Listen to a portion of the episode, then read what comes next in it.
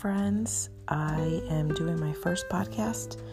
I have about five minutes left on this day, November second, which marks sixty days left of twenty twenty. There's only sixty days, everyone, and I am so glad that we made it. We made it. A lot of us made it. Um, we made it this far, but it's not over. It's been hard for a lot of people. It's been full of tears, and people have been so worried. People have been fearful for their lives, for their loved ones.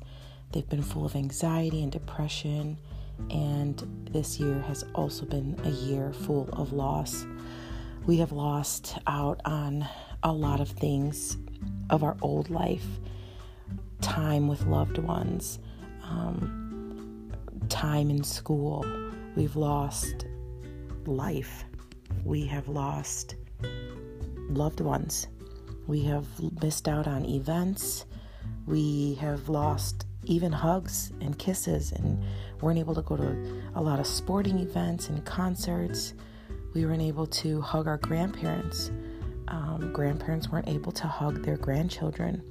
And, and just in general, we're just a lot of people in the beginning of this, back in March, were not wanting to hug anybody. Proms were canceled, weddings have been canceled, graduations, and that's just a few of the things that have been canceled. Um, I know that there were also a lot of people that suffered with depression. They suffered with suicidal thinking. People took their lives. Um, domestic violence calls were on the rise. Um, people lost jobs. I know I lost my job. The, the hair industry did not stay open. Um, and that was tough. Uh, people lost friends because of different beliefs over the year, uh, over this past year, different political stances, uh, you know, severed family ties. They severed friendships, and it was just, it's just been, I mean, rough. It's been rough, it's been hard, it's been full of a lot of feelings of hopelessness and feelings of despair. Um, I ended up moving back to Chicago from California. Three years of my life was there, and because of this, I had to move back because I couldn't afford living in California at this time. And while it did work out, it still uprooted me from my friends and my life that I had there. And I know other people that they were moved, they were um, left different states, and my gosh, so much change. And um, it has also caused trauma. It has caused a lot of trauma in people. Uh, people were afraid to leave their homes. They were afraid to talk without a mask on. They still are. A lot of people still are. And uh, it's just been a crazy year. Um, I know that for some people, while it may have seemed like it was an absolute waste of time, you know, um, it's it's still, there's still time left in this year to hope for something better. And not just hope for something better, but to hope in a God that is above all of these things, above everything that we have gone through. I'm I'm really sorry to people who have suffered mentally, emotionally, people who have lost loved ones, um, not just through death of COVID, but death of other things. I lost my grandfather um, a few months ago to a stroke, and um, it's it's it's just been a wild one. Um, But I remember at the beginning of this year, not just the beginning of this in back in March, I remember at the beginning of this year, there was a prophetic word about how this year, twenty twenty, was going to be the year of clear vision. And I still believe in it. I'm still holding on to it. And I think that is very true. Still looking back over the past seven months of being in quarantine, being in isolation and lockdown, it has been a year of clear vision. Our eyes were open to the truth. Um, people are calling it being woke, and some people are woke, um, and some people think they're woke, but we were, our eyes were open. A lot of our eyes were open to the truth, not the sugar-coated truth, but the real raw truth of things that we did not know were going on in our government, things that we weren't aware of, also in our churches, also in our relationships, um, and also in God's word. Truth that, you know, separated people, truth that brought people to repentance, truth that brought change to the family unit, truth that brought revival into the home, and truth that truly awakened people to pray like never before. I know a lot of people that are, they have said, I, I've never prayed this much. I've never gone to church, you know, online church. Um, but people are are reaching out to the Lord um, in a way that they never have before. I I wrote this, what I'm reading, I wrote this on Facebook the other day, and I was talking about how so much has been exposed, churches and pastors in Hollywood and uh, our politician, our politicians, our leaders of our states, of our cities, and of our um, nation. And it's just like one thing that has happened, one after another, after another. Like, can we just breathe? Have, have you felt like that yet? Like, can, can I just catch my breath from being locked down back in March? Maybe some of you feel like that, but I want to tell you, like, even in the midst of all of this chaos, in the midst of our feeling lost and hurt and confused and angry and sad and depressed, God has still been speaking. He has still been moving, okay? He has moved. He has acted on our behalf. He has healed people. He was faithful to us. He delivered promises to us. He kept us strengthened. He commissioned people to start home churches and life groups. And I mean, he still blessed us. He still opened the doors for a lot of people, for a lot of different opportunities. Um, and I just want to encourage you, there's sixty days left. Almost fifty-nine days left of twenty twenty. It's not over. And I encourage you to press in harder. I encourage you to worship so loud that you can't even hear your own thoughts anymore. I encourage you to pray more fervently than you've ever prayed before about everything and about everyone. You do not have to end this year in despair and in discouragement. You do not have to end this year depressed. You do not have to end this year alone. God is with you. I am here.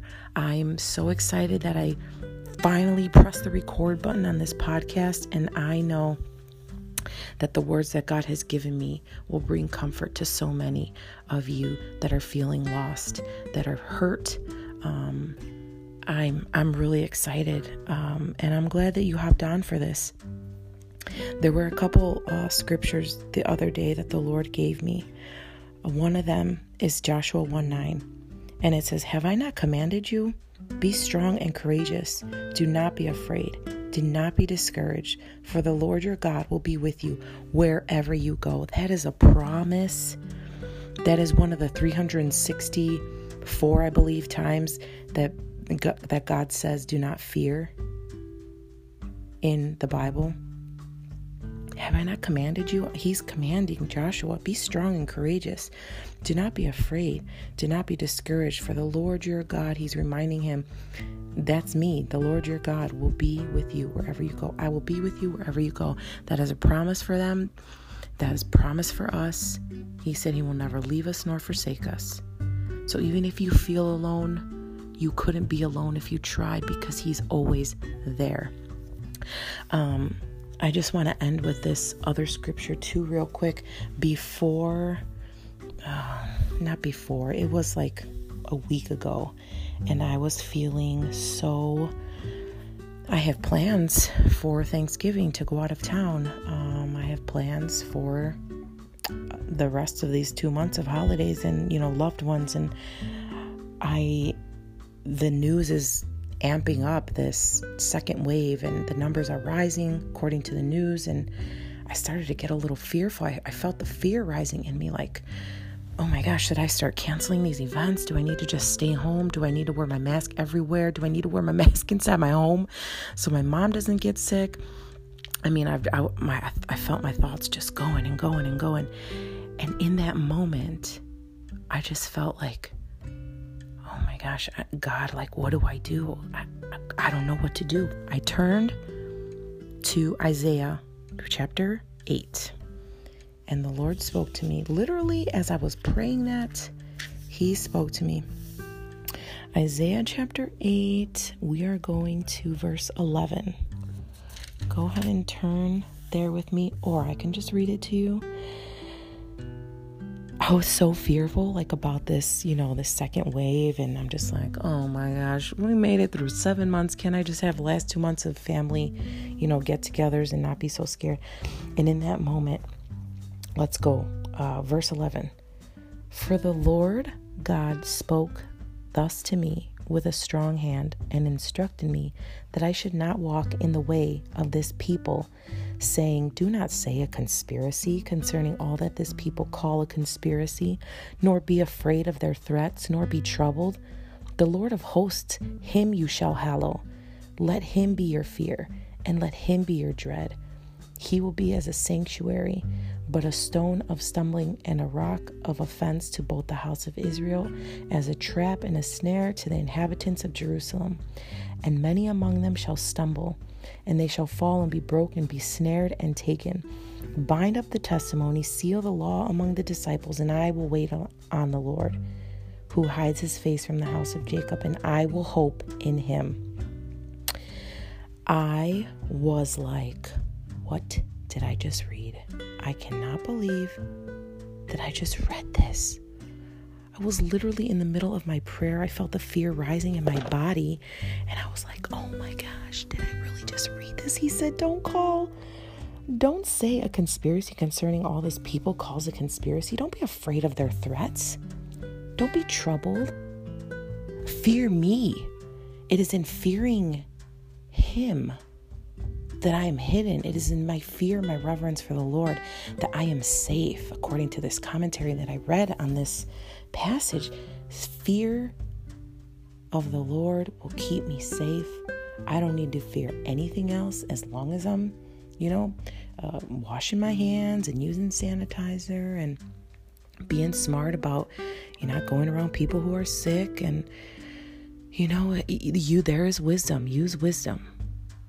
Um, I'm not going to get into too much about the masks. I know that that's been quite a debacle.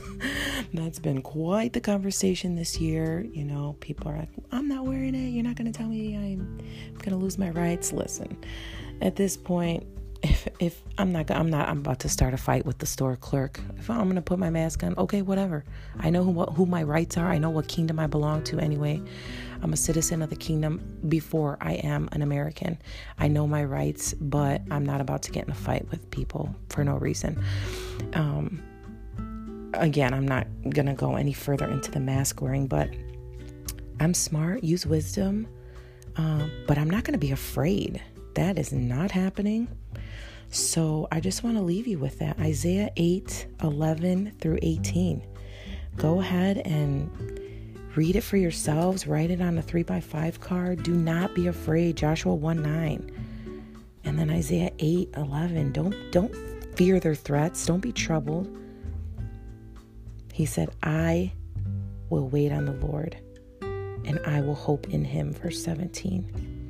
So I just leave you all with that, okay? About fifty-nine days left now. And um, I'm really excited for this podcast. Thanks for tuning in.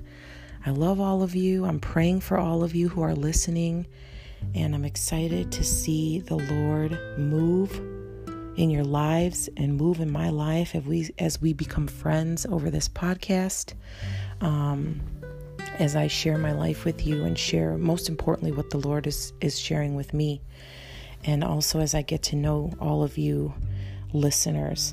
So I bless you in this word. I bless you to not fear in Jesus' name. I bless you with joy. I bless you with peace, and I release the peace of the Prince of Peace, who left us with peace that passes all understanding. In the name of Jesus Christ, amen.